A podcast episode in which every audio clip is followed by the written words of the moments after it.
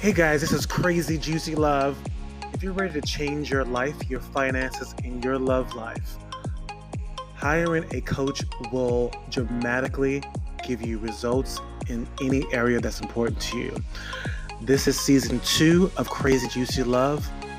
Why hiring a coach will change your life.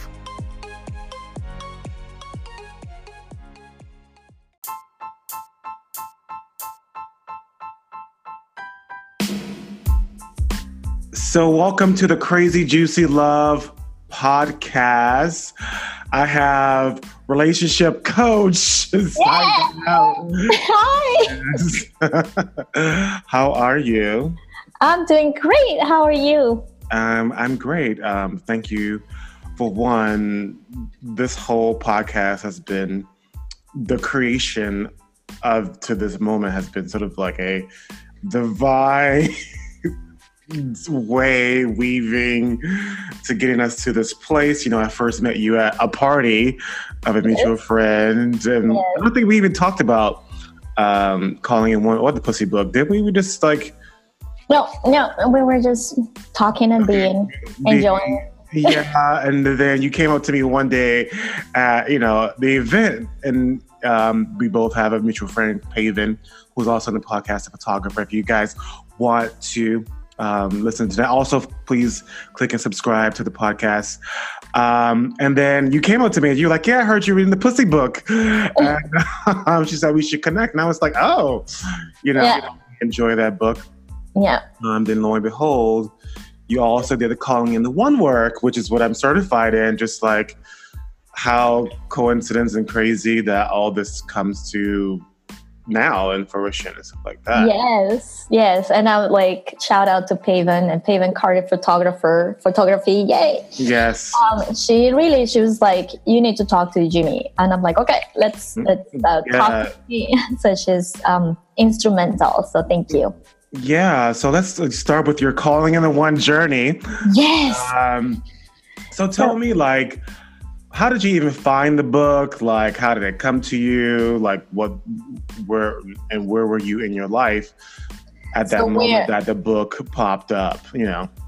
where I was in my life. Um, ah, that was 2000. I want to say it was 2016, November 2016. Mhm. I had just that year I completed the leadership program at Landmark, Mhm. where I met Paven and other awes- awesome, awesome friends. So you did the Introduction Leaders Program. I did. I did Okay, the Introduction okay. Leaders program, and um, that program um, we completed that program. at- You know, graduated in the year, yeah, in the year 2016, and so a lot of people were uh, talking. We had like a group chat, and they were like, "Oh, talking like, oh, this book is amazing," and so and so just found their person with the book, and so and so is getting married because of the book, and I'm like, "What is that? I, Yeah, what I want that in." book? Yeah, right.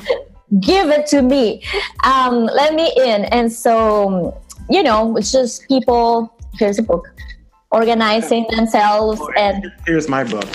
It's like worn out. I've yeah. But, so the only reason mine isn't is because I had it like covered and protected and you know so I you know that was my when we started and it turned out we turned out to be a group of 10 women who were really committed into um, doing the book and we would like sat down and with dates and and all of these women uh, had just completed the introduction leader program. So uh, we were high into uh, you know highly trained into being committed to a date and time and just being a word. And so we just sat down and said these are the dates we're getting together. These are the, the times. These are the places.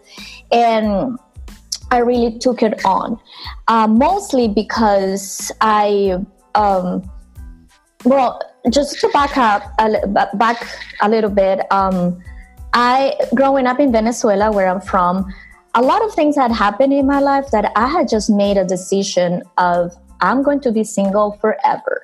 I will never get married and these were words that actually came out of my mouth. Okay, but I'm, I'm curious, like, what happened that made you say that because something had to happen for you to say, you know what, I am done. I I'm gonna be single for the rest of my life. Because yes. my mother is like that. She's like, I'm done. No man. You know, I married to the Lord. That's it. So what happened to you? That's her. You know what yes, I mean? I was going down the path. I, I, I, even bought her the in the One book. I bought her the Pussy book to hopefully crack something open. But I'm curious what happened for you in your life that you. Yeah. So for me, it was mostly like uh, the growing up piece, right? Um, in my childhood, just for uh, many reasons that. Uh, I didn't grow up with my father next to me. Mm-hmm. And, um, you know, we come to discover through the landmark work that we do that I made up a story in my head about why is my father not next to me? And the story that I made was that he abandoned me because he didn't care about me. So, and then my mother remarried, and the, I grew up with my, um, uh, what you call stepfather. stepfather yeah. And uh, so I, it, it, wasn't pleasant. Let's just like, let's just like it just was not pleasant. And so the experience of not being with my father and having a fatherly figure there that wasn't pleasant and the example of marriage that I saw with my mom, I was like, this is not what I want. And then experiencing, you know, like when you're a teenager or like growing up, of course, the very first relationships are not the best. And, you know, because I didn't have a, a good role model, I wasn't necessarily attracted to the best uh, relationships. And I was like, I, this is a headache. I don't want this. And relationships is just a lot of trouble and it's nobody wants me anyway. Everybody's going to leave me. And in fact a lot of people left me. That was the truth mm. for me. So i said no i you know didn't exactly say i'm going to marry the lord like your mom said but i was actually on my path to become um, missionary. So I did. Oh, wow. I do have a year. It's so funny you say that. I did went to the seminary. I was getting ready to go to the world and be wow. with the Lord. That was the path. Um, and uh, life happened, and I ended up coming to New York and and sorry from Venezuela to the United States, mm. and specifically to New York. And for decades, all of my 20s and part of my 30s, I I was open to having relationships, but I was like, I'm not gonna get married. No. I don't want to have children. That's not for me.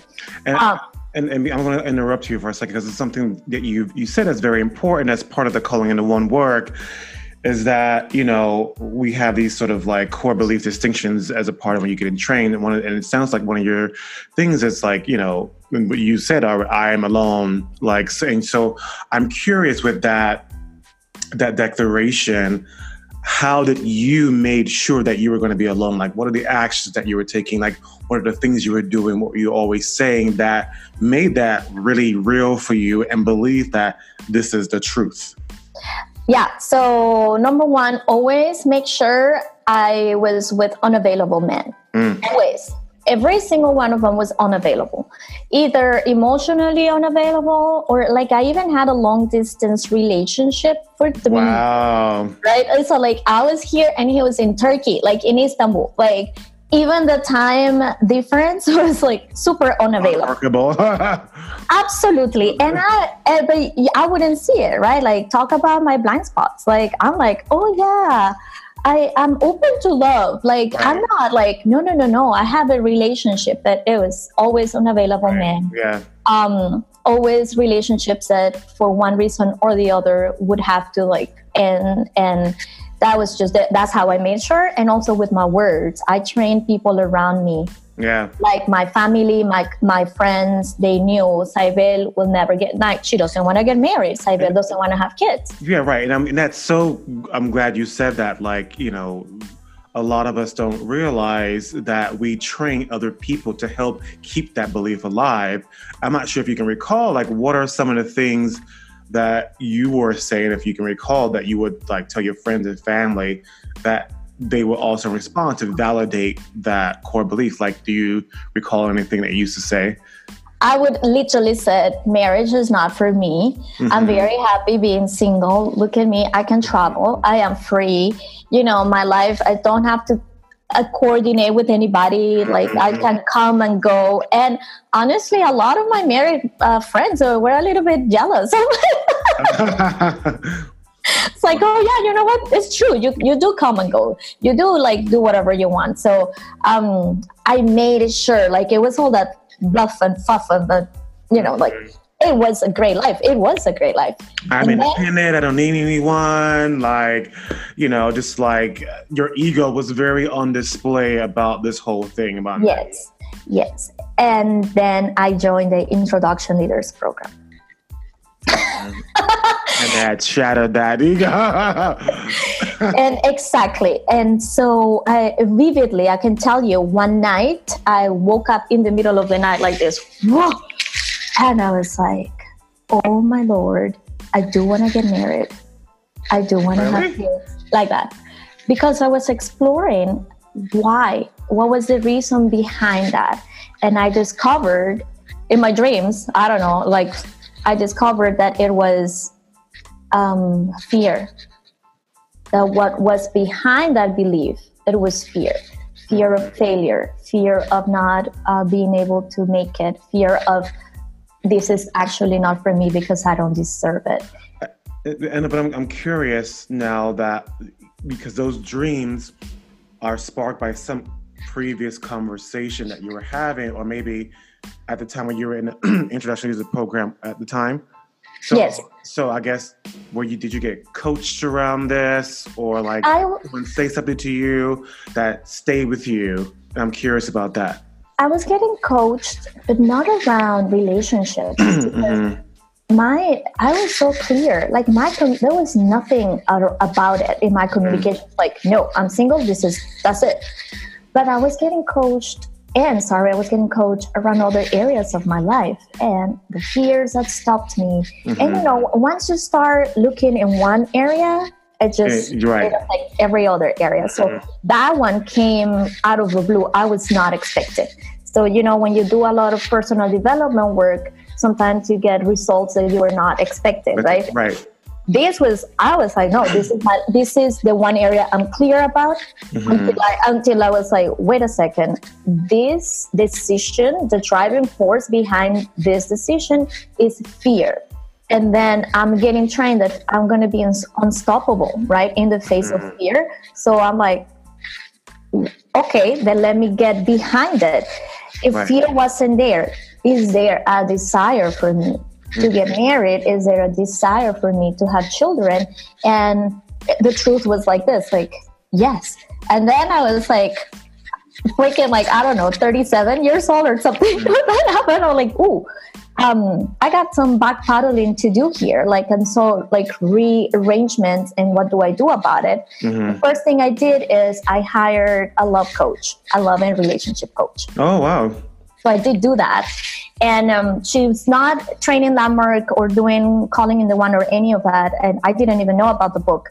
So when I hired her, I said, listen, this is what's going on. And now I just really want to get clear whether this is really what I want or if I'm going to be single, then let me embrace that singleness in me but coming not no longer like I have discovered the fear. So like I really want to get to the bottom of this. Mhm. And I started working with her. So I was working with her. So I was then doing like so I had landmark, I had a coach, and then the calling in the one uh, book opportunity showed up. And so I joined. so I had like a nice support group to really de- you know dive in deep and do the work and and and see what was coming and what's going to be What coming was that fear?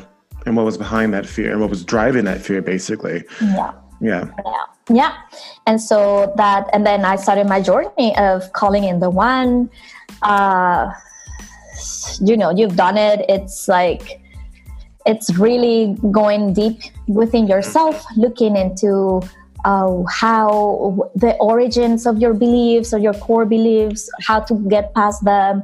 I was a very good student because Mhm. i am a very good student so i did all my work and i was absolutely in love with it.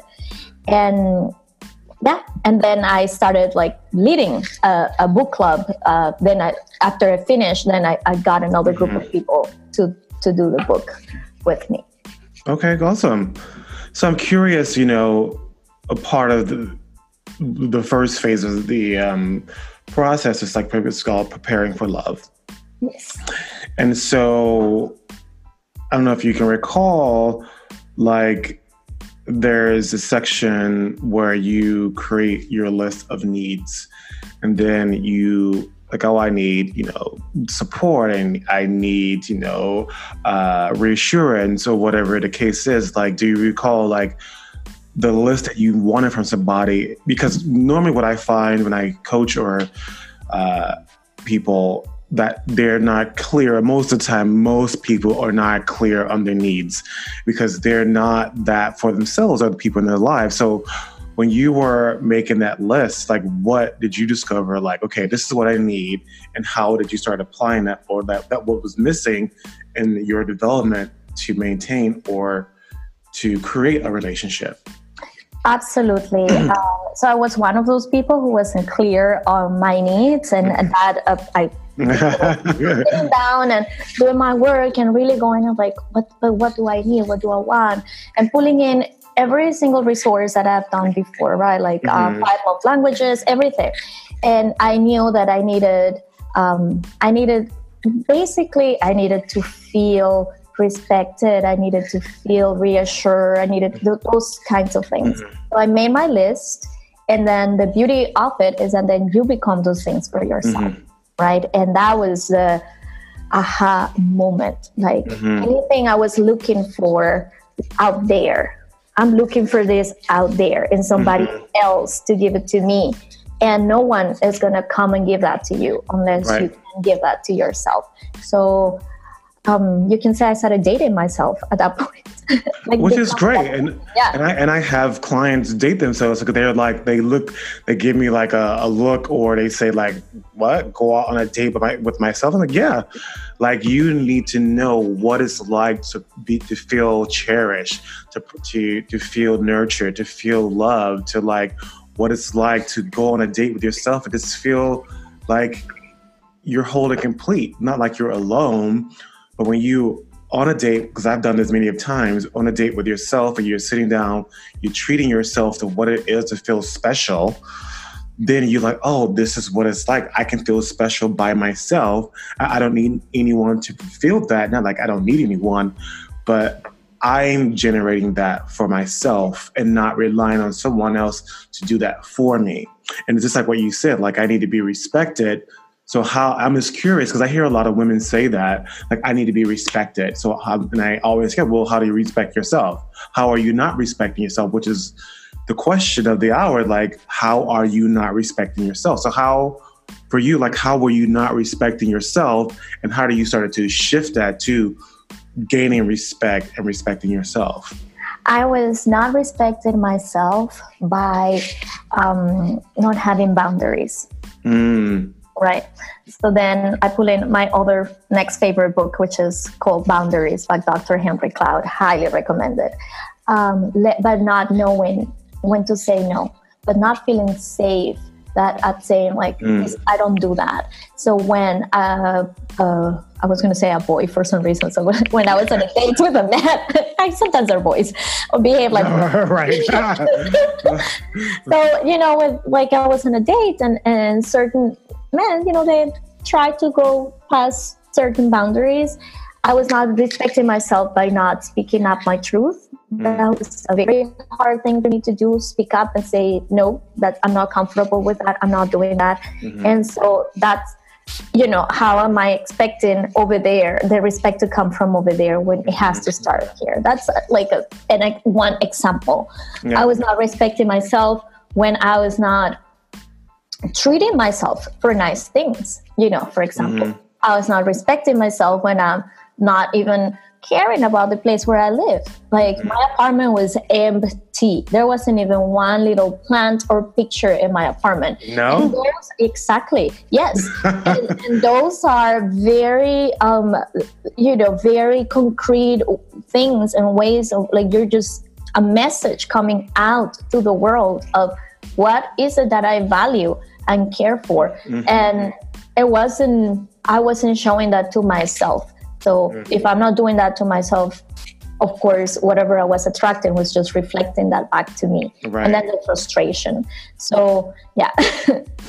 I mean, that's really great because I, I, and it's great coming from someone who's been through the work because it's like a, a lot of single or even couples don't even realize that, you know, like things like having plants, having pictures, having, uh, you know, things that reflect love, not available in your house, in your bathroom, all you are basically creating this whole world around you to keep you single, to like remind you that you're single, to like not even welcoming love and all those things um, that you started to like, like a simple thing as a plant.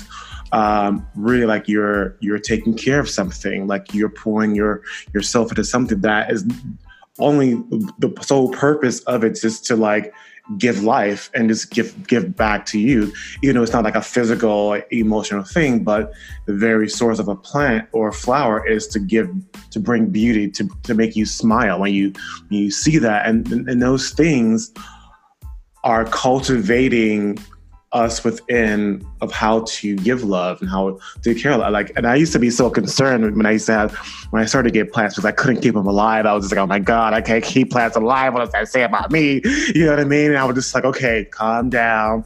Like, because before I used to get succulents, but succulents with like cactus plants are very low maintenance. I could just water them once a week. And then I was like, okay, let me move into plants that needed a little bit more maintenance because I couldn't keep them alive.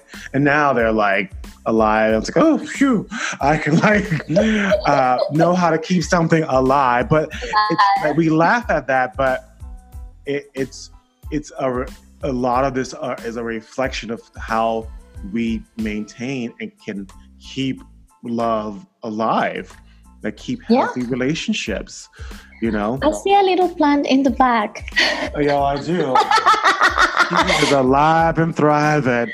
I have my plants still alive and thriving as well. Oh yeah. Uh, and, and, there was a point in my life where there wasn't even not even a cactus would live here. So um, I dated a lot of people, a mm. lot, and they all brought me back a gift if I was able to to look for the for the gift and the gold in the other person. Mm-hmm. There was one particular man who was he didn't want to come back and, and be in my apartment. And then one day I was like, Why are we always going to your apartment? And he was like, Because your apartment is boring. and then I was like, hmm. And I went back home that day and I was like, Oh my god, he's so right. Every word like this like yeah. And and then that really was a gift because I was like, then started looking into my place and it was like there is nothing in this apartment that says Cybele Nunez. I'm very colorful and I'm very decent, mm-hmm. but there is nothing in this apartment that reflects that love. And so you know uh, that date came and went. You know that like mm-hmm. poof, goodbye. But he left me with a gift. And in my work with my uh, love coach, uh, we really went into that. And then I remember the summer of that year, um, 2016, that summer, I spent the whole summer arranging my apartment with my own hands. I painted it like I have mm-hmm. colors. Like one of the like the kitchen is like pink, and I have pictures on the wall from my, all my um, all my trips, and I arranged every single thing. I put so much love into my apartment, mm-hmm. and today people walk into this apartment and they like they feel home. They feel it's like a reflection of me. I love my apartment, and it's kind of dangerous because now I don't. Sometimes I don't want to leave. I'm like here. all the time. I'm like, I don't want to leave. So, but that's uh, just going back to your question, a very specific way on how we, I was not respecting myself, but I wouldn't see it. This is the beauty of it. I wouldn't walk around being like, oh, I'm Bella Nunez. I don't respect myself. Like if you had asked me, I'm like, totally I respect myself. Right. yeah. Like most of us don't walk like again, like what you just said is perfect. Like we don't walk around and say, oh, I, you know, I don't respect myself. We have this belief that we are respecting ourselves, but at the same time, our core belief that what we don't know, we don't know about that core belief is very alive and thriving and running the show, and we don't know it. Yeah. And it is literally running the show, thinking that we are I am respected. I am respectful. I am putting myself out there. But all that has been driven or driving through some kind of fear, some kind of core belief that keeps you saying, well, there's no good men out there. Well, there's no good women out there. You know, and it's something you just said too. Like I, you know, I, you know, I'm still I'm single and I've done all this work and, and I and I and it takes someone who's done a lot of work because we're going to get into your own relationship, what you call them, but somebody who's done a lot of work to be with someone or like me. Anyway, so I had a friend of mine come over and um, he came to we were going to do a, a, podcast together and he looked at my room. He was like your room looks like a bachelor pad. Uh, and i was like what are you talking about? He was like this looks like a college dorm. And i was like no it's not. Like i you know it's like he's like no. And i was just like and when he left. I was like oh my god it does look kind of like and i was like i immediately took everything off the walls. I like painted my whole room like a clean color and I just like uh, right now I just have like my my certification on the wall with this like beautiful gold frame. And I'm not sure what else I'm gonna put in it, but I like I'm gonna I'm getting a new bed to make it bigger. Like just like I was just like, oh no, like I'm changing this because it's like, okay, here I am trying to call it like wanting to call in a relationship and I'm still like I, I didn't, I, I, didn't even like think about it, but I knew something it, when I walked in my room. I was like, something is like not right about the room. But then when my friend said it, it was just like, oh my goodness, it's so right. Like that's what's off about that whole cultivating love or a space or, for love. A space for love. It's so beautiful that you say that because it's also in one of the chapters of the book. I don't know exactly which one, but mm-hmm. you just talk about preparing a space. Yeah, preparing love, right? for love. Yeah, that, uh, love cannot come into a space like if the space is not ready.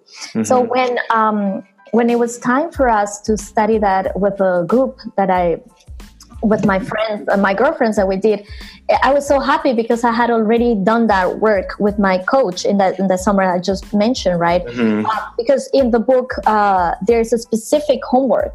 You have to go around the, the rooms of the house and and make sure everything is like is staying welcoming to love. And my house had already was already like that. And the only adjustment i made which was crazy and it sounds crazy it's the actual opening up a space in the closet for that other person so talk mm-hmm. about like um step of faith right so i remember like i organized my closet and i purposely left empty places in my closet and mm-hmm. this is like for his shirts like i literally had two racks and i'm like this is where his shirts are gonna go. This is where his pants are gonna go. This is where his things are gonna go. I emptied um, one of the night tables. This is where his, his things are gonna go. I emptied one i think one um, other drawer. So like mm. i made space. And the funny part was always when the cleaning lady will come and she would like fill up all those spaces like put stuff in there and then i would have to be like nope this needs to be open. When I open my closet, I need to visually see that space for him. He is coming. I did that in 2016, mm-hmm. early, early 2017. And it's like, it feels crazy because nothing in my life said he is coming for sure. Right. He's going to be real. I am just walking. I, I'm, I'm just like awakening from you know had just had that wake up experience i'm just like retraining the people in my community to tell them by the way 15 years of telling you i don't want to get married right. Uh, pause that thing like no i do want to get married i do want to have kids. It was hard to have those conversations too because it was almost like admitting that i had you know like looking good I had to go out of the window all of these things but i did it and i was committed. Right and it's like that's really something you really said which is not in the book but like retraining your friends retraining the people around you and i find that so one of the critical things that it's so overlooked. People don't even realize how they've been training it and the, the people in their life. And I had to like, you know, this wasn't relationship wise, but I was like, when I was doing the introduction leadership program, I discovered that for myself because I was always complaining about this program and complaining, complaining, complaining. I would talk to my best friend. And then I realized I was like, oh my God, like the more I complain about this to him, he's like telling me like, oh, just quit, just quit, just quit just quit. And I remember calling him back and I was just like, okay, if I call you again to complain, tell me to shut the hell up and get my ass back in that program.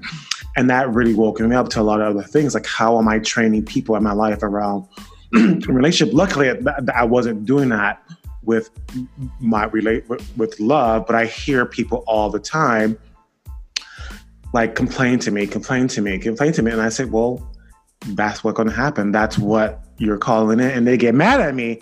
And I'm like, well, why are you getting mad at me? You're telling me that this is not going to happen for you. I'm just saying right back what you're saying to me. So if you want something different, you have to change the language that you're saying. Like you can't get mad when somebody's reflecting back to you what you are putting out in the world. so I'm just curious if like those conversations like like how was that like how, what did you have to say to your friends and family or someone particular like how did you start to retrain yourself with the language and those people yeah um it was it was a beautiful process because it really got me present to how much love um, there is in out there in our communities for us uh, and I and I say us because I can tell you, oh, my community love me so much. But the mm-hmm. truth is, anyone who has friends, right? Your friends just want to see you happy. Right. So I like literally picked up a phone, each, you know, one by one. The first person I called was my sister, and I said, "Listen, I understand this is what I've been saying," and I realized that it was coming from a place of fear, mm-hmm. and and I now I want to get married and have kids, and I'm aware that I'm well, like I'm so I'm closer to my 40s than when I'm into my 30s. So, you know, I, you know, I'm aware that my my biological clock might be like, well, too late, you know, uh, and and I'm aware of that and assuming those responsibilities, right? Because it's like the consequences of the lifestyle I chose mm-hmm. to have, and I'm going to start this journey. And I call, and everybody, they just reflected back a lot of love and a lot of like we support you we'll support mm-hmm. you I, I, made like 15 calls. Wow. And, and, a lot of my friends were also like finally because it is almost they were like it's almost a crime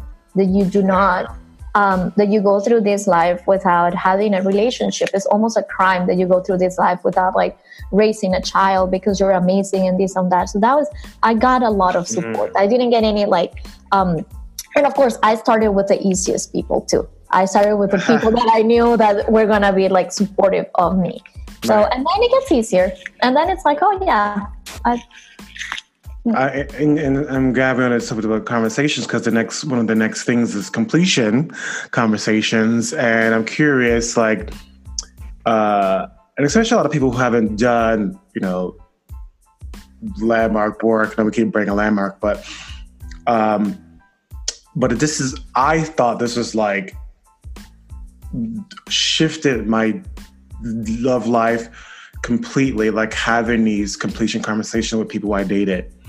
And i remember I, I started with the hardest conversation with my first boyfriend. Like i you know i didn't want to see him at the time and i you know wrote him this letter and then he was like oh i want to see you. And i remember having that conversation with him and saying you know i you know I had this belief that, you know, you were not the one, and I made sure that was going to happen. Like, you were not the one, you're not going to have a chance with me. And I fought you every step of the way. And like having that conversation was a little, uh, it was, it was uncomfortable, but it was, it wasn't about him. It was about setting myself free. Um, and I remember like, it like just somehow woke me up and it's like i felt i felt freed actually because I for so long i was so angry or resentful I, I saw him walking down the street i would walk across the street i didn't like it was just you know and i was sharing this with my friend too like you know um, one, I remember one year a picture of him with another guy popped up on my Instagram and he was engaged. And that that pissed me off because when I was together with him, he didn't want to get married. He didn't want to get engaged. You know, he wanted to be, you know, just uh, just boyfriends. You know, he didn't want to go out. He didn't want to have friends. He didn't want to like go out at night. You know, he just wanted to go to the theater, to movies, or you know, and just go back home. He didn't want to go dancing. He didn't want to like all these things. He didn't want to go to the beach. He wanted to go have picnics at the park. And all of a sudden, he like started doing all those things after you know our relationship, and I was just like. Fuck this, you know what yes. I mean? Like, and like, and I would like look for those things in other people. And I was basically self sabotaging every single person that I dated thereafter. So I'm curious if, like, did you have completion conversations and how did they go? And, like, what did you learn from those experiences? Yeah, so I my completion conversations um, had been happening from the day I did the forum, right? right? Okay. So that was 2012. So it was like ongoing uh, completion conversations. The most important completion conversation that I needed to have, and I didn't at the time have it physically. I had it via uh, letters. Was with my mom, mm-hmm. uh, who passed away. So I couldn't have. I you know I just have to write letters or like speak to her like in spirit or imagination.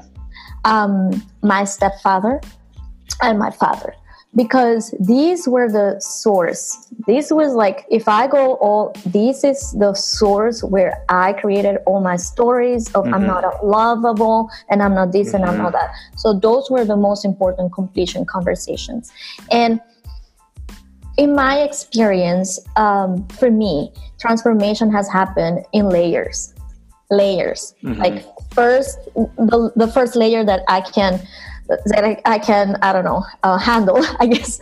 And then once I, I, get complete with that then something else pops up and then then something else pops up. Mm-hmm. and so it's a constant conver- uh, completion conversations. I've had multiple exercises. And then finally I uh, this September 2017 I was reviewing the forum and I finally got the, the guts to call my stepfather because there was a lot of um, resentment there for me. And uh, I saw that, that that is what was getting in the way from me to like really attract uh, the good the good man I was looking for, the good man I was looking for. And so I call him and I said, listen, um, I just want to tell you that I don't have resentment. I don't hold this resentment against you anymore. And, you know, he was in Venezuela and he's like, good, I don't resent you either. and that alone, I'm like, you know, but then I was like, okay, great. And then he said, um, you know, I'm old and I feel like I'm to die soon. And I said, well, then I'm glad I called you. I said, I'm glad I'm able to have this conversation with you and like really have nothing. And then he said he was very proud of me. And he gave me the the moment he said those words, I realized, oh my God, this is what I was looking for in other people, the approval. And then I was like, I don't need an approval from this old man. Like, this is ridiculous. I spent my whole life looking for approval over there. And so this man is finally saying, like, you know, I'm very proud of you, blah, blah, blah. We had the conversation we had. A few months later, he did pass away. Wow. So it was like very freeing. Wow. Um, and that was the key the key because that conversation happened in the fall of 2017 and i met my fiance in may 2018 so I knew that that was like the, you know, there are completion conversations you can have, and then there is the completion the, conversation, I, yeah. right? So, uh, what I would say is like, um, don't go around it. Like, don't be like me. like, I'm so afraid to go to the source. Just like get right into it and go. Mm-hmm. right. But you had a really good, another key factor, and some of the calling in one work is like you had all these things set up around you. You had a coach, you know, you had doing a group, you had, you know, the uh, IOP work. So you had like a, a really good cultivated a a relationship that supported what you were doing.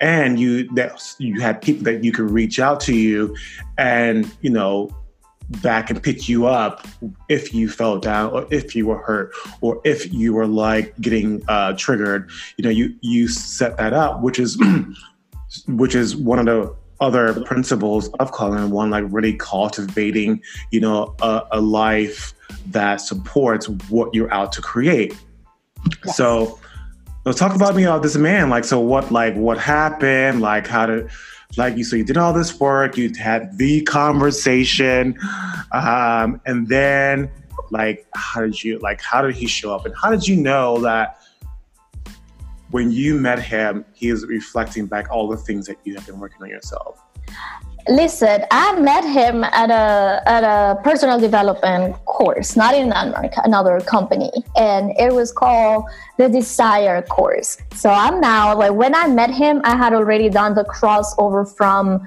uh, calling in the one in Landmark. I was something in me was already looking for more feminine power and mm-hmm. like stuff. So then we'll talk a little bit about that. So I was looking into like how do I get access to my desires, and he was there, a, a participant, and we. Talked I think he about, was he he was the only man there, right? No, no, no, no, no, no, no. Okay, okay. No, no. No, no, there were like uh, a few other men. He was the only man. but he was not the only man. We had a two second conversation because uh, we were just like, he saw my name tag, I think, and my name tag uh, said Bella. And so he like started speaking Italian. And I'm like, oh, yeah, I want to speak Italian too. So he asked me, do you like Italian food? And I'm like, yeah. And then he was like, well, just come, uh, maybe I can come and cook for you sometime. Oh what I heard after dating so many times, so many men in New York, where com- there is no commitment. I, I've heard so many times men being like, "Oh, I'm gonna do this for you. I'm gonna do that for you." I was like, I have no time for this. So I gave him my number. Like, "Oh, you wanna cook for me? Here's my number. When you're ready, call me. Uh, come and cook for me." And um, I never expected him to follow up with the offer. and he all, he's, a, he's a, a, real Italian from Italy. he's, well, you know, his parents are from Sicily. He was born, uh, uh, using his words, he was conceived in Rome. Uh, but then I know. Oh, and, and born here in New York, born and raised in New York, but with these Italian roots. So like Italian or Sicilian was his first language, and then you know like uh, like many immigrant people here in in New York, right? But so he's Italian and he speaks Italian and.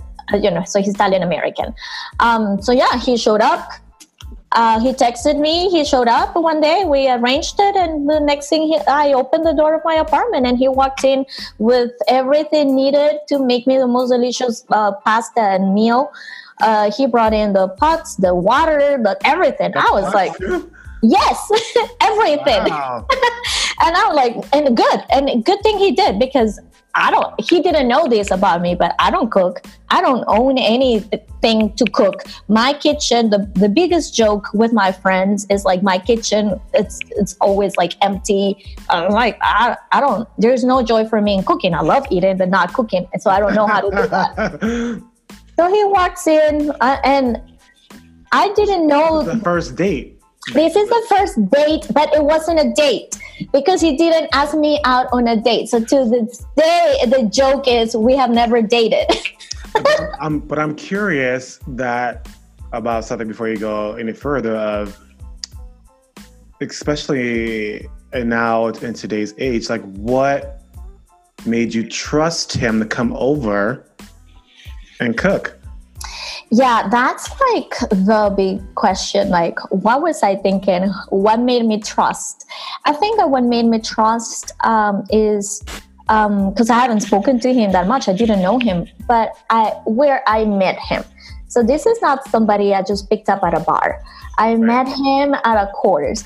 Uh, this com- the the place where we uh, took this course is smaller, so the like it's a smaller community. It's a safe community. So even though I didn't know him, I knew the community. I knew a lot of people who mm-hmm. knew him, so I felt safe. It's like it's like if, if it's like if I met you, like when I met you at a party with a common friend, and if, if it's like if we made that connection, you say, "Hey, let's I'll, I'm gonna come cook." Like, okay, I can trust because of a place where I met him. Even though it, it also it, it, was risky. It's risky. It is, it is risky. Yeah, it was very. Risky. He could have been lurking at this place, like you know, uh, you know, and like he could have be a lurker, like you know, just like you know, I just read the other day, like this woman who was in the Uber drive, Uber car, and the guy was like driving her somewhere else, even though it's a whole different other like thing. But the guy was taking her to some place to get kidnapped, and she like got out of the car, you know. So it's like I'm, you know, it's just such a divine thing that happened between you two,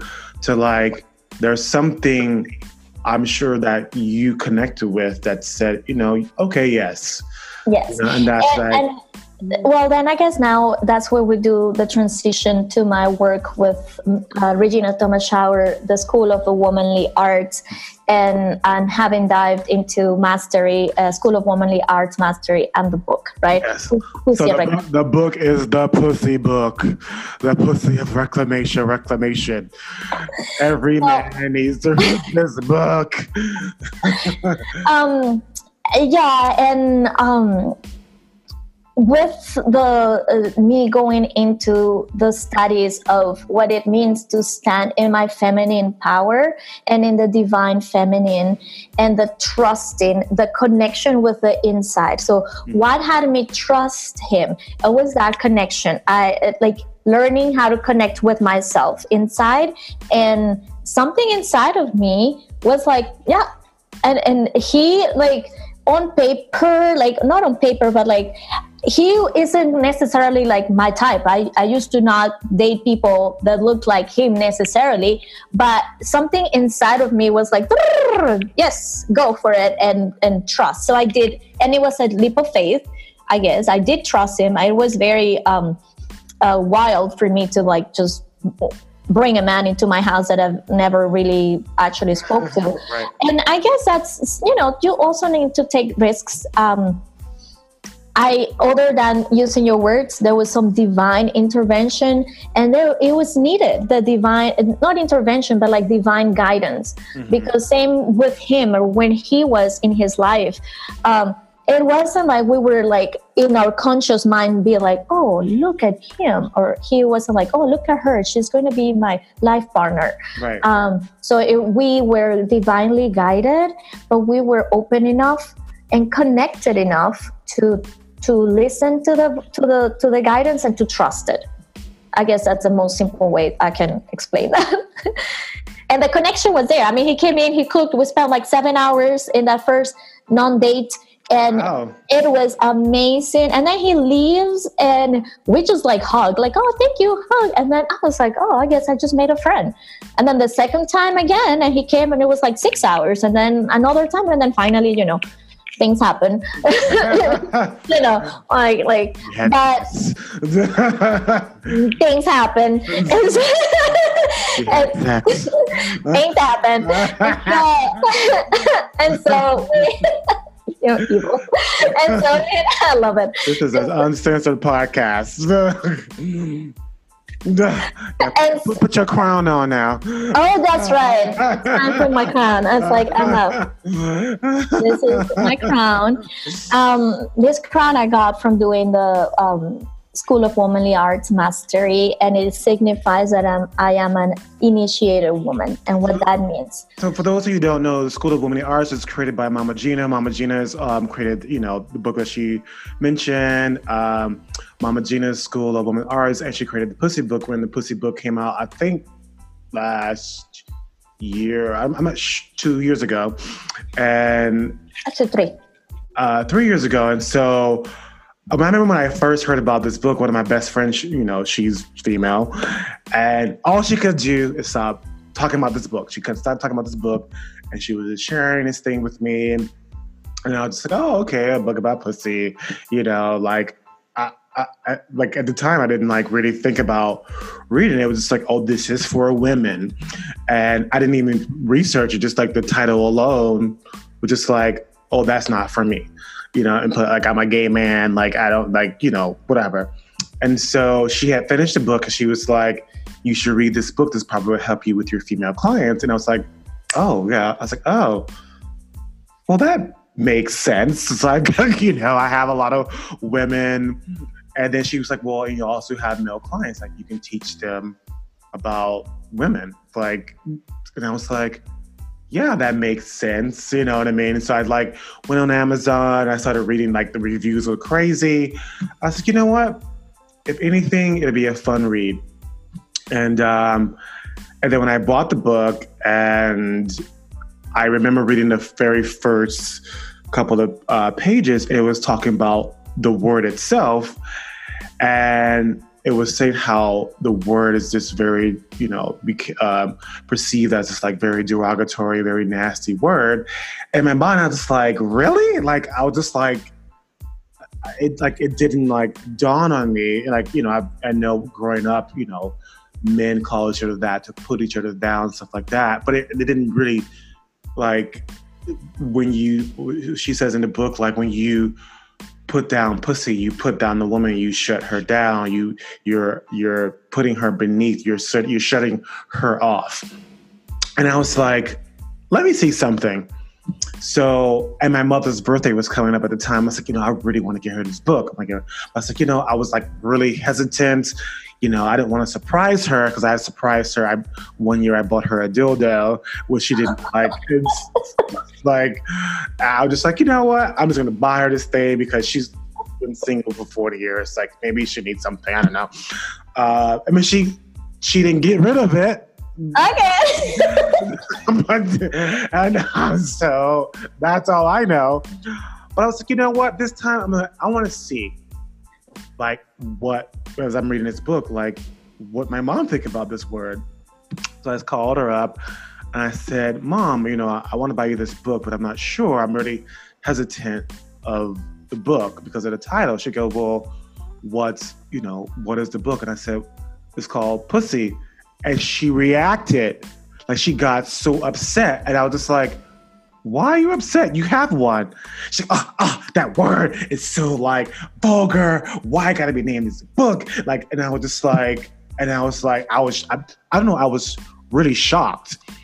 And I was just like, but that's what you have. Like, that's, you know, and I was just really, I was just like, really, some reason, I was just blown away of all this negative and uh, beliefs that she i was like you i was like you know you you're making that up that that word does not mean what you say it is. It's it means it's really coming from the i can't remember the the maybe you know the word the like especially the word cunt like people react to this word cunt and cunt is not even a bad word. It's like it means life force which comes from another word. And i was just like oh wow like i didn't even know that word meant that word. And it's like wow we how we've turned this word that doesn't even mean it by definition to a word to like shut people down. Yes, yes. and thank you for sharing that. And your mother's reaction is the reaction of a lot of women. And um, so, what people don't read at the bottom of the title of the book is to me what's the most important one of the most important words which is a reclamation. Mm-hmm. Right.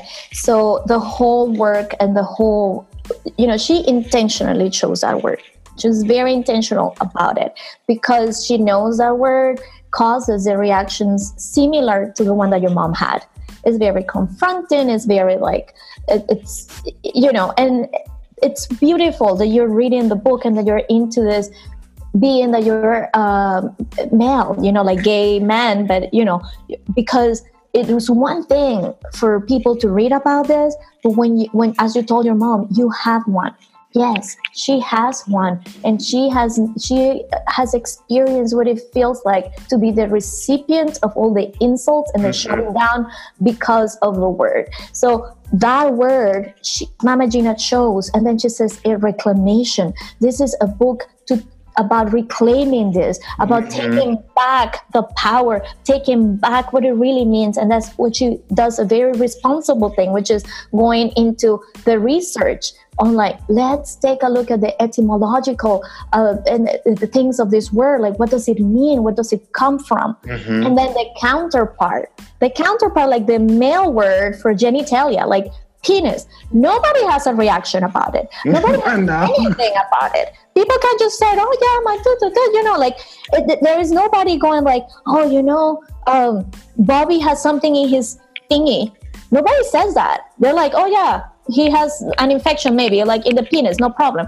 But if it was a girl, they don't they don't say oh she has an infection in her pussy. They go like oh she has an infection you know in her part, in her private, in her thing, in, in her. Mm-hmm. Nobody wants to name it, and her whole thing is about like why have we been trained to avoid it, to like shut down, and where this is if this is the the place where life gets you know like it, it was at some point um worshipped, you know, like goddesses. It, it, was like the whole thing. And she's like, let's take that back. Let's go yeah. back into what that means. And so intentionally, she shows that word to cause a shocking reaction, right? Mm. And then when and if not every woman is able to get past that, right? And what we have to show is a lot of compassion because this just means all the baggage they're bringing from their right. up, upbringing and their society and all of these things. But when women are able to get past that, they discover the beauty that you're talking about. Mm. Right. And that's only the first chapter. And then other practices that uh, Mama Gena teaches, which is basically how to get in touch with yourself, mm-hmm. your feminine power, how to like add pre- pleasure to your life and like own it, right? Like I am here wearing my crown that Mama yeah. Gena gave me, and I have nothing about it. I have like uh, feathers to make this more nice, like pleasurable. you know, like I'll feather you. Um, and how life can be really like how um, the feminine and the divine feminine really does give you access to that. Right. So yeah. Yeah, she says like when a woman turns on her pussy, she's actually turning on her life force and connecting back to her divinity. And, you know, that really like, you know, struck me uh I, I don't know, like as a, as a man, I was like, wow, like really, you know, connecting back to work, reclaiming that word for your like uh, for yourself, like, you know, and I know a part of the book is talking about like your feminine energy, like, you know, she was saying like how everybody has like she said feminine femininity is based from which heaven and earth sprung you know that's a quote she used from Tao Te Ching and how I said, oh, you know, because and also Tony Robbins talks about like this too, like every person has feminine and masculine energy, and and when you turn this on, like the woman is really connecting to her source, to her power. So talk to me like how like connecting to that source? How did you start to connect to this source? Because like you were saying earlier, like you were looking for something more feminine to connect to your desire. So when you started to connect to yours, well, what did you have to break through to order to connect and turn that part of you on? So, um, thank you for saying all of that. And uh, the best, the most simple way, perhaps I can tell you about the difference between the masculine and the feminine mm-hmm. energy that we all have think of a masculine as a structure, right? So, like, masculine would be like a recipient, the container, and then the feminine is everything inside that it contains. I, am gonna just use. I just happen to have this. this is like uh, something for like bath, bath tea, chamomile rose. So the, the masculine would be the container itself. And then the, ma- the feminine is all the beauty inside that it's in there. So you need one to have the other, right? Like, so the, the feminine without the structure is like, right? So I had a lot of, I felt like I had had a lot of structure and I was having access to that, especially through the work of Landmark. It gives you a lot of structure, structure a yes. lot of structure, right? and structure for fulfillment, and you need it. It's so needed. But then once that was there in my life, I felt like, all right, I have all the structures. What goes inside? And that's where I started turning into. Um, uh, other works, not just Mama Gena, like I was doing S Factor, I was doing all, like all the things that the women that are into that. And desire is one of the biggest things that connects you to the feminine energy. So the mm-hmm. feminine energy will give you the access to creativity, desire, what do you want? And so the masculine is how do you get it? Okay, so feminine energy is what do I want? you know, I want tea. The masculine is like, how am I to get you tea? Right, and the steps doing all of that. So I was looking into like they don't have a desire person landmark, so I was looking into like how do I learn more about desires, and uh, and so it, it happens that I ended up in this uh, program, and uh, my fiance he had just finished a whole coaching program from from these people that uh, was you know teaching him all about masculine and feminine energy and the source of desires and the source of this. He was actually taking the desire course for the second time in his life. That's how much he liked it. Mm. so you know and desire is just like the more you get connected to it the more you know and the more it flows. Like a good exercise uh, to get connected to it is just like put a timer five minutes and just complete the work i want you know. So whatever comes up i want a pedicure i want a mm-hmm. hot dog i want and then uh, that's like a good simple way to like connect to that. And yeah so i don't know if i re- answered no. yeah. So yeah. you know and i know another part of you know um reclaiming uh, the pussy um, is, you know, she talks about this. let's see how comfortable you're talking about this, but um, the extended orgasm and how connecting to this, like, it was one of the most interesting parts of the book. Um, with all the other structures and it's like the, the book is basically structured like feminine masculinity, like all the structures in it, and then like the masturbating was the play. So, you know, it's like it says masturbation um, is a part of connecting to that um, source of yourself. And because a lot of women are blocked, like I hear it all the time, like they don't have or know how to access or have men have them have that too. So, like, did you struggle with that or like how? Yes. Absolutely yes, absolutely. A, lot of struggles. That's what got me into like let me like learn more. Um so i grew up you know christian and that the even the word that you just say masturbating like that's a big no. Like no. You know. don't do it. You don't do it. You go to hell. You can't do it. So um you know i I was like, I don't, I did not have access to any of that. Women are raised to leave the or whole orgasm part to the men. That's what we are raised. And you're like, this is something that needs to be understood. Like a lot of girls are actively encouraged not to. That, uh, wow, that's I didn't know that because like as as growing up as a boy, like you just you just I, like I didn't even think about this till now. Like you just sort of automatically masturbate because it's like it you just one day you're like okay this thing is like up like what i'm going to do with it. But but as a woman or as a, a young girl like when you have those feelings start to happen like you you you, you stop you, you shut it down. Shut them down. Shut them down. Girls are taught to shut them down. Boys wow. yes you're right. You're right. One day because it's so visual right? One day they wake up you know they're 12 14 whatever they are the you know the thing is up. And then they're like okay. And it's like it's kind of like encouraged or at least understood like oh well you know he's 14 right. You know like oh what are you gonna do? But for women girls are taught to shut that down. And then um, of course a lot of families are more progressive and they're more like oh yeah explore yourself. But they are very far and few in between.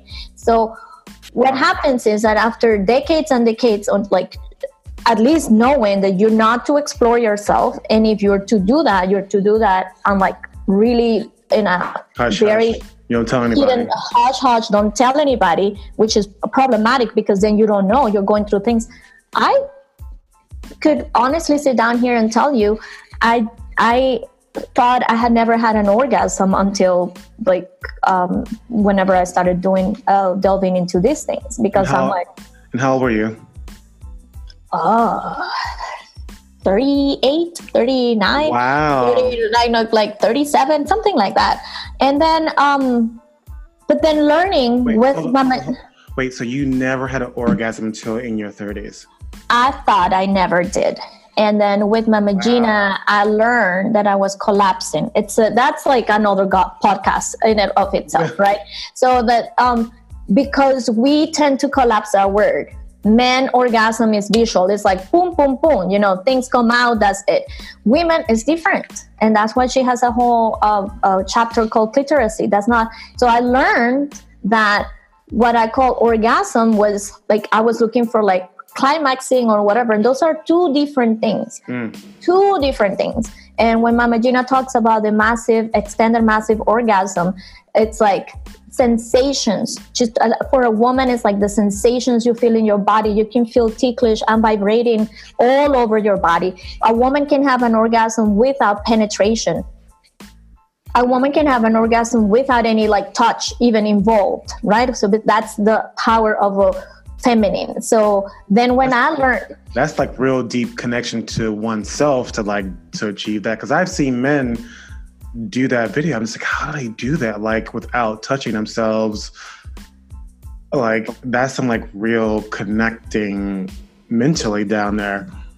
Yeah, and so that's the first thing that we tend. This is why she does her work. Like we tend to compare women to men and treat women as though they have male bodies. Mm and there are two different types of bodies and they operate in different styles so it's like you cannot expect a woman's body to operate or to understand it the same way a man's body operates. So the whole thing is like this just the whole approach of the society is like wow. wrong like not wrong but inadequate. I'm not i don't want to be like in the world of right or wrong but it's just inadequate for for girls Mm-hmm. Right. It's adequate for, I wouldn't say even for boys. It's not even for boys because that's when, you know, you can go into toxic masculinity and all of that. That's why I say like this is like a whole other podcast.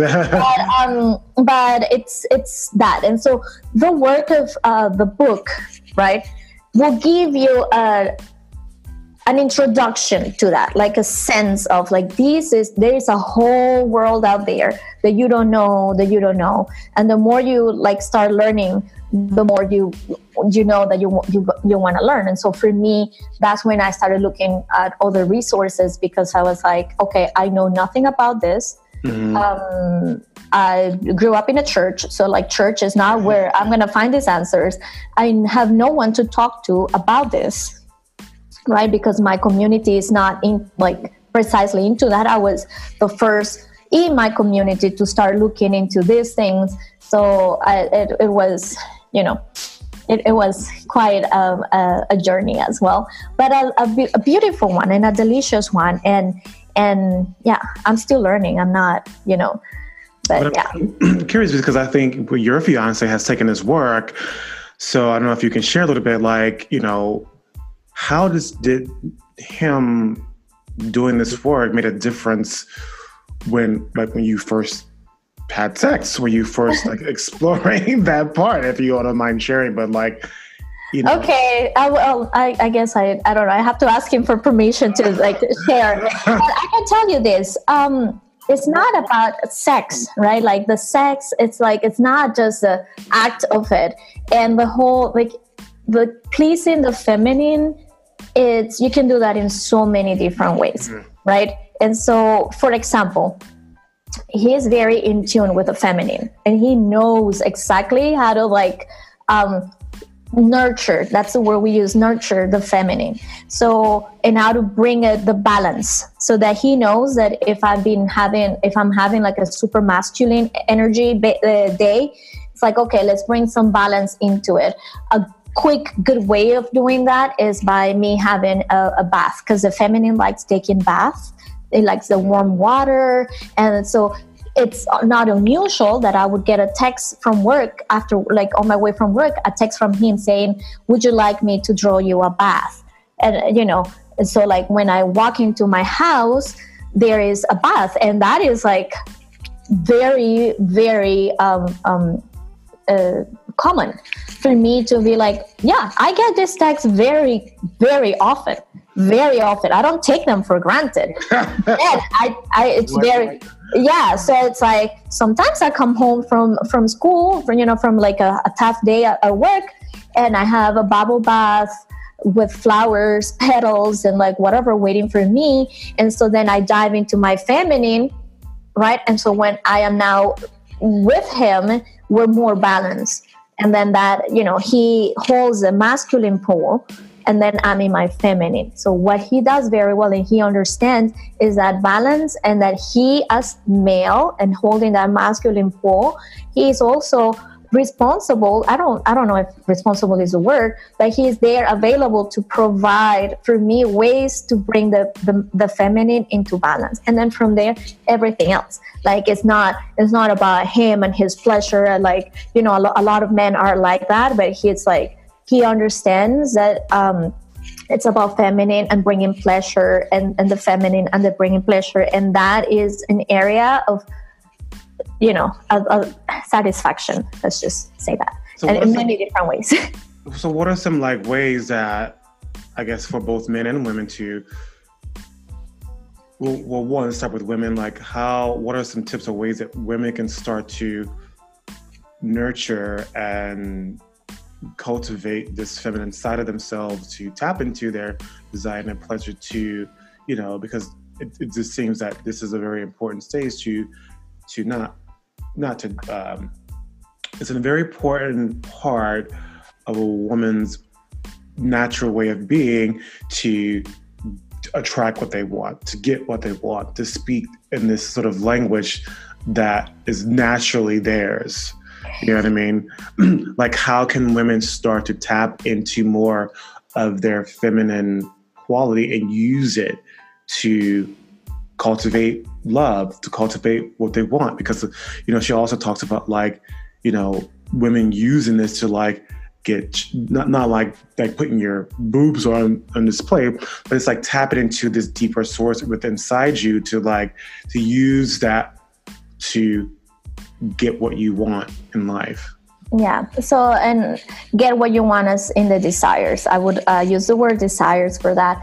Um, quick things quick quick uh, things could be a bath that's like quick and easy right and if you have a bath just go ahead and really make that uh, a part of your life like and this goes both men and women sometimes i tell my fiance listen let's nurture your it's time to nurture the feminine and so like um, uh, he goes into a bath as well uh, that's a quick way feminine really likes that uh, flowers get yourself flowers I want, you know, there's like bodegas of sell flowers for like that. like, just stop and get yourself flowers. I used to do that a lot. Buy myself flowers. Um, take your time, like, take your time to eat.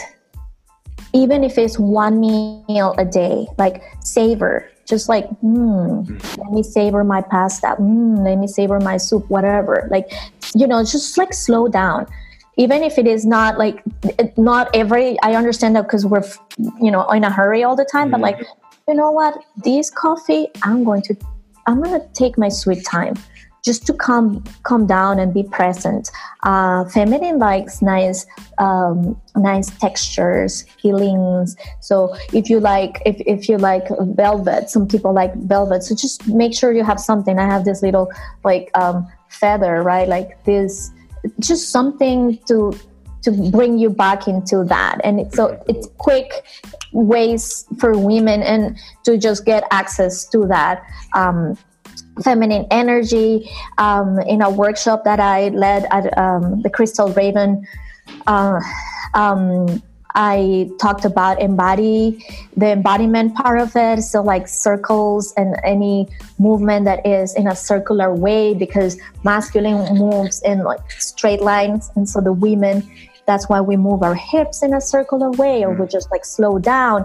Anything circular will also nurture the feminine. Exactly what you're doing. I was like, yes, yes. Yeah, and exactly how you're doing it. And if you notice, you're not doing that because you're like in a club, like, oh, I'm going to get, you know, tonight. It's not that. See how it was different, right? I was like, hmm, it was very slow and pleasant and it like grounded you. It grounds you. I can tell, I can tell your face is just like, like oh it brings you it's almost kind of soothing almost. It's very soothing. It brings you balance. And so these are like quick ways. And we forget so uh, establishing a sisterhood is key.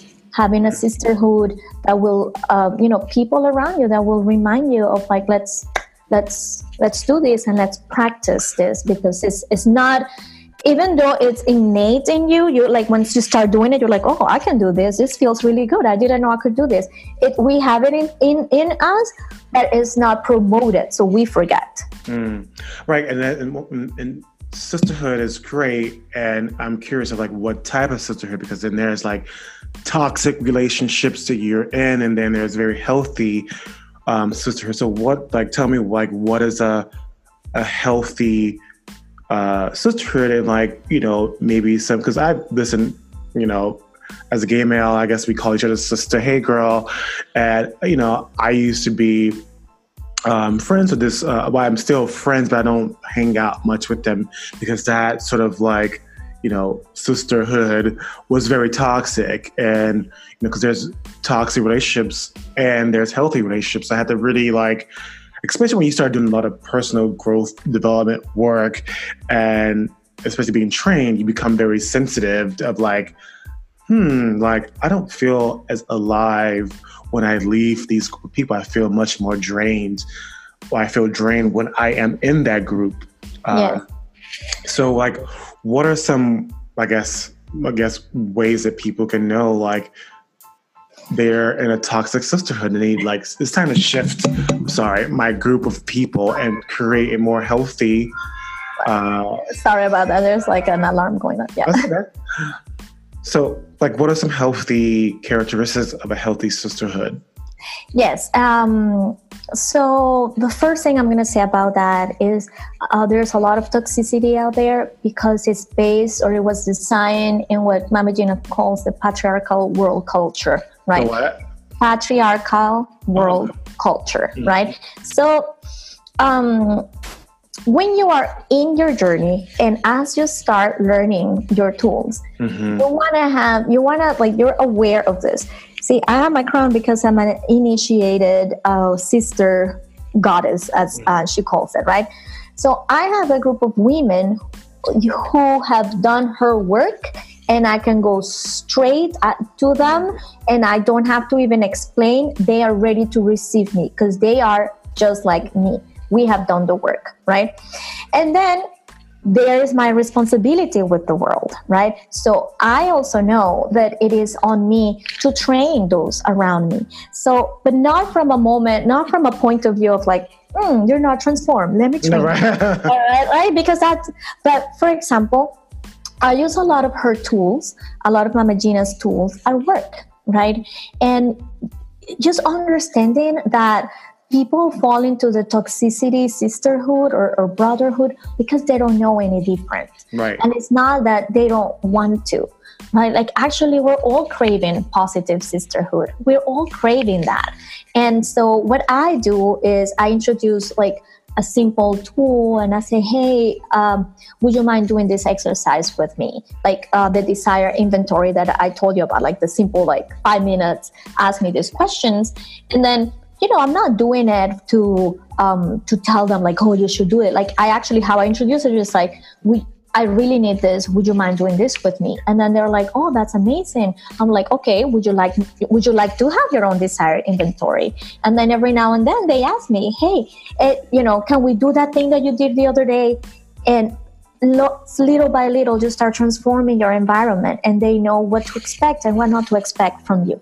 And having said that, I have many different types of sisterhoods, many different. Sometimes like too many, right? Um, I have my landmark sisterhood. I have my other type of sisterhood. Um, you need to consciously and intentionally create that. But I would be, I would just say, just be careful of of being like, I don't do that because as you discover new things for yourself, just know that other people also um, need uh, their craving for for the positive sisterhood if that makes sense. Yeah. Okay. yeah.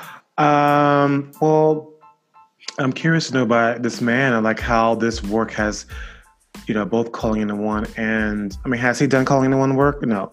No. Um, you know, how has doing something like this really elevated your relationship?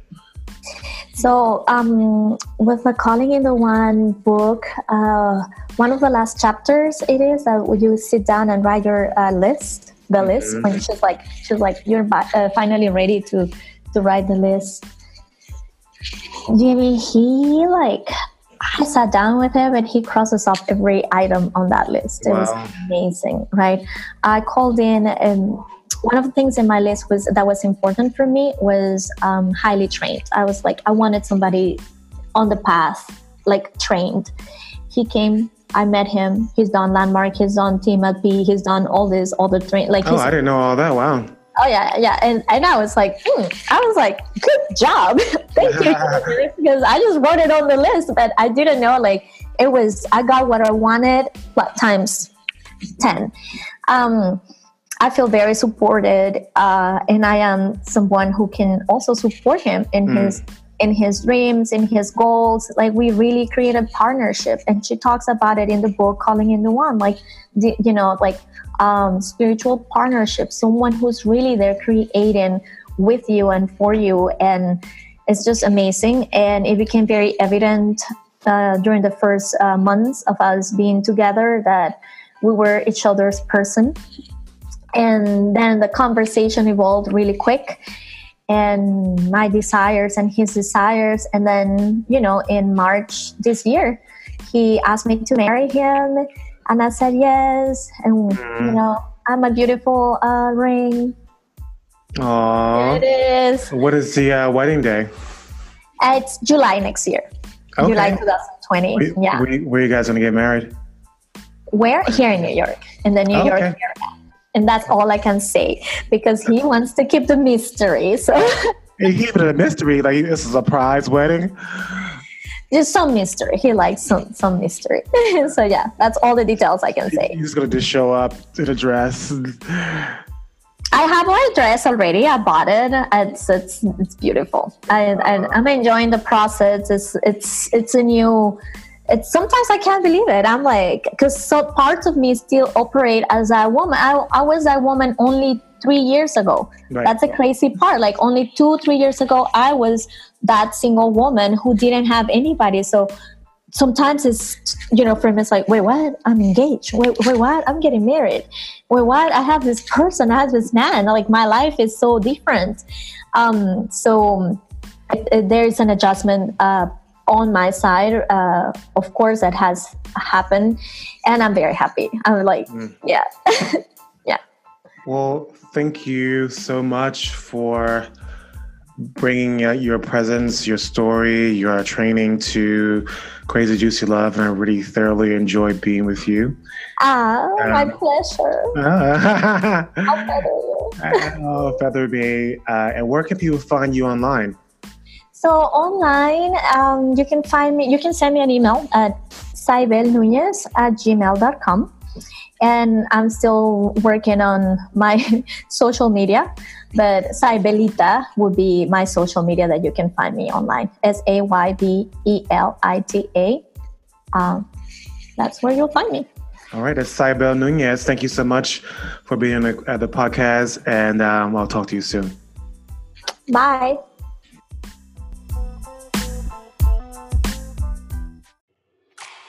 Hey guys, so don't forget to subscribe on Instagram at Jimmy Allen and Twitter simply Jimmy. And don't forget to rate, rate, subscribe, comment, and share this podcast if you enjoyed it. Thank you guys for joining me. This is Jimmy Allen with Crazy Juicy Love.